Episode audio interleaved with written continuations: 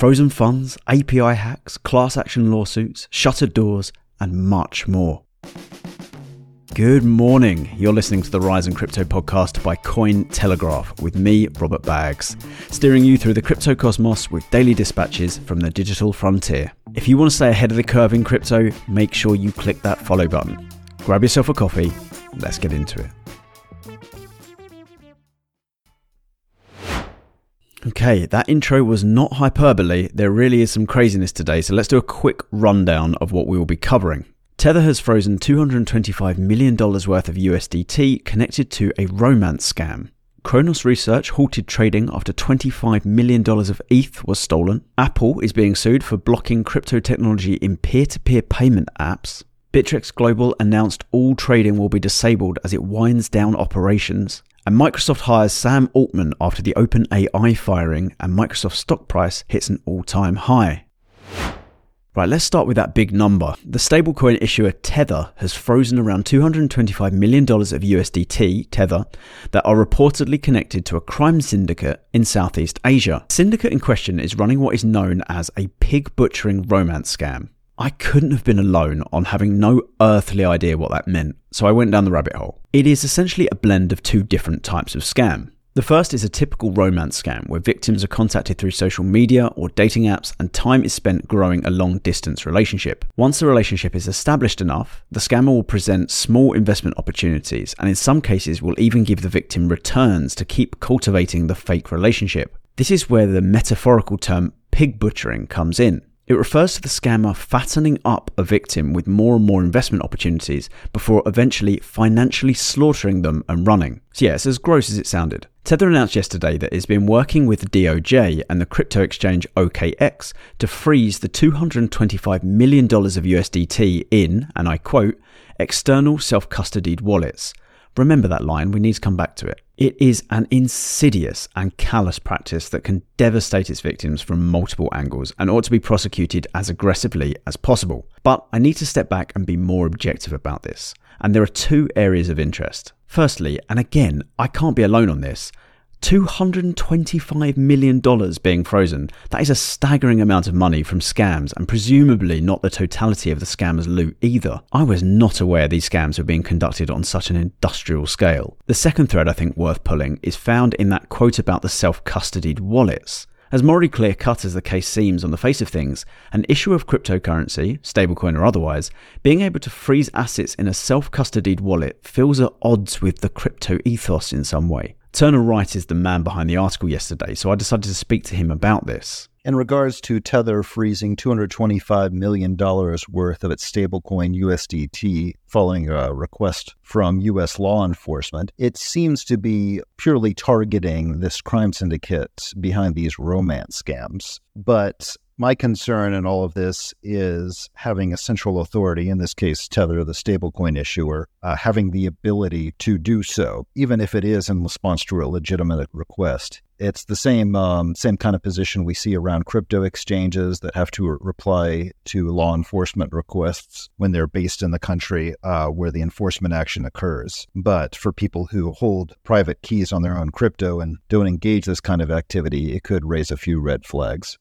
What do you make of this? Tweet me at RKBaggs.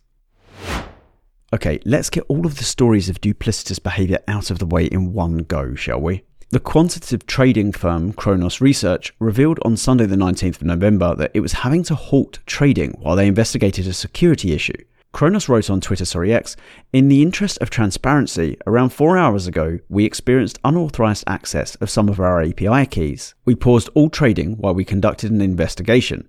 Potential losses are not a significant portion of our equity, and we aim to resume trading as soon as possible. A classic ship steadying tweet. Now enter the blockchain sleuth and digital detective Zach XBT, who seems to be a bit of a regular on this show now. Zach tweeted some further information on the story, noting that around $25 million of ETH was siphoned to six different crypto wallet addresses from a Kronos research account. Across six transactions, the hacker stole 12,800 ETH. I spoke to the author of this article, Arijit Sarkar, for the current situation. Preventing hacks is often out of our control, but how you react to the situation in that moment determines your long term fate as a company. That being said, kudos to the Kronos research team for being proactive in informing the community about the hack and sharing a recovery plan. Right after we published the report on the hack, Kronos confirmed the loss of funds, which is now around $26 million.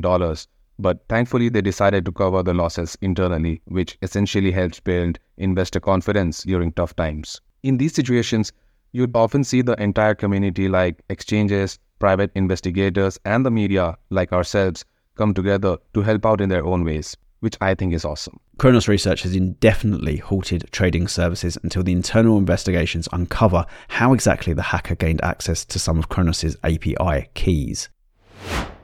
So, Apple has found itself the subject of another lawsuit pertaining to antitrust and anti competitive actions, but this time it directly involves crypto. Apple was originally unwilling to allow any crypto or blockchain apps or games on its App Store, which it has always exerted careful and restrictive control over. Although this was eventually lifted, Apple did secure their 30% Apple tax, which irked a lot of people in the space. However, a new lawsuit filed in a federal court in San Jose, California, alleges wrongdoings over peer to peer P2P payments. A group of consumers from various states around the US filed the suit on Friday, though it was only yesterday that the story really made it to the public. Martin Young wrote an article about the class action lawsuit against Apple and its agreements with PayPal's Venmo and Block's, previously Square, Cash App. The plaintiffs allege that these agreements restrict competition in features, most notably the use of decentralized cryptocurrency technology in P2P payment apps. What this means is Apple's control over apps and web browser technology on iPhones and iPads has extended to P2P payment apps, necessarily excluding crypto. That is, if you want to have a P2P payment app on Apple, you need to exclude crypto. The plaintiffs argue that this has led to an increase in prices for transactions and services with no competitive checks. What caught my eye with this story is that the suit is solely against Apple and it's not against PayPal and Block. As far as I can tell, the most likely reason for this is that Apple was making the exclusion of crypto in P2P payment apps non negotiable. PayPal and Block were essentially forced to adhere, even if it is a misuse of market power by Apple, as the class action lawsuit suggests. Look, we're a long way from any sort of outcome on this, and I don't imagine the ruling would move the crypto needle. But it would be a positive if all the biggest P2P payment apps on Apple devices allowed crypto. Next up is the Bittrex story. Bittrex is one of the best known exchanges in crypto and it formed back in 2014. Earlier this year, Bittrex US announced plans to wind down operations in the US due to continued regulatory uncertainty. Bittrex US filed for Chapter 11 protection in the US bankruptcy court and settled with the SEC for $24 million in penalties and interest. In April of this year, the SEC also charged Bittrex Global, the headquarters based in Liechtenstein, in connection with its operation of a single shared order book along with Bittrex.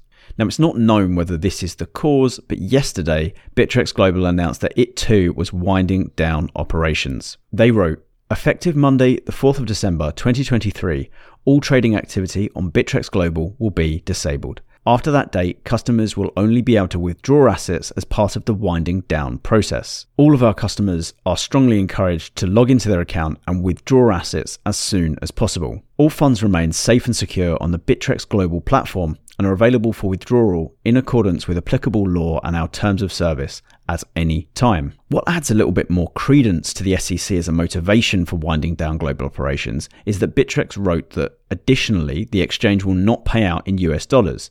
It instructed customers to convert the US dollars into crypto or euros prior to withdrawing. This is a bit of a sad day for the space, really. Bittrex has been a staple exchange for years, Still, if you have ever used the platform, make sure you log in and check if you have any funds on it.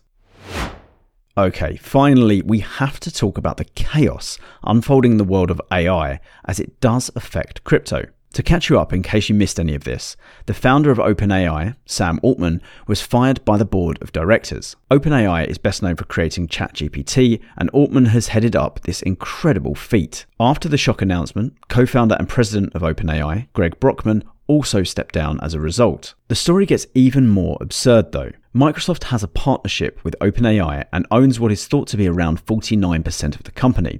So it wasn't unexpected when Microsoft CEO Satya Nadella came out on social media to say that they are still committed to the partnership. What was surprising, however, is that Microsoft, in the same breath, announced that Altman and Brockman, among others, will be joining Microsoft to lead a new advanced AI research team. The impact of this little saga will be far reaching, there's no doubt of that, but in the immediate term, Microsoft stock hit an all time high. Parenthetically related, Nvidia's stock also hit an all time high, partially propelled by their position as the go to outlet for artificial intelligence training hardware, as Tristan Greene put in this article. This will inevitably impact crypto in a few ways. Microsoft has active involvement in blockchain. AI and blockchain have been converging more and more of late. Altman created the biometric cryptocurrency project for digital identity, WorldCoin, and Nvidia is central to the crypto mining industry. So, yes, this bizarre story and reshuffle is going to have effects that fork out in all directions from the point of impact, many of which will likely affect crypto. So, although this doesn't seem on the face of things like a crypto story, it is worth planting a flag here. Okay, I'm introducing a new speed round where I will briefly mention a story that didn't warrant a full section but is worth knowing. The crypto exchange Bullish has bought 100% stake in the crypto media site Coindesk for an undisclosed fee. The site will now work under an independent editorial committee chaired by former Wall Street Journal editor in chief Matt Murray. Wow, that was a lot of information for one episode, but that is it for today. Consider yourself informed. Thank you for listening to the Rise'n'Crypto podcast by Cointelegraph. If you're enjoying these daily updates, please, please, please make sure you let us know by following, subscribing, or leaving a review. Have a great day. Let's do this again tomorrow.